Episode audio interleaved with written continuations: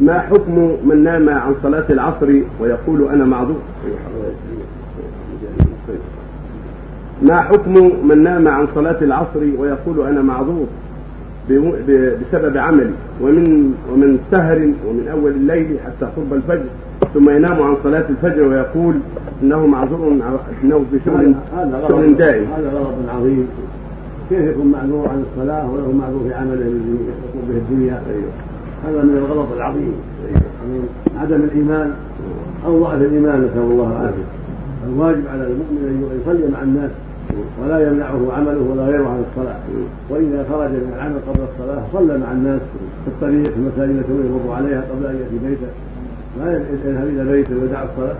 هذا منكر عظيم. وهذه مشابهة بالله النفاق نعوذ بالله نسأل الله العافية. نعم. ليس بمعلوم نعم.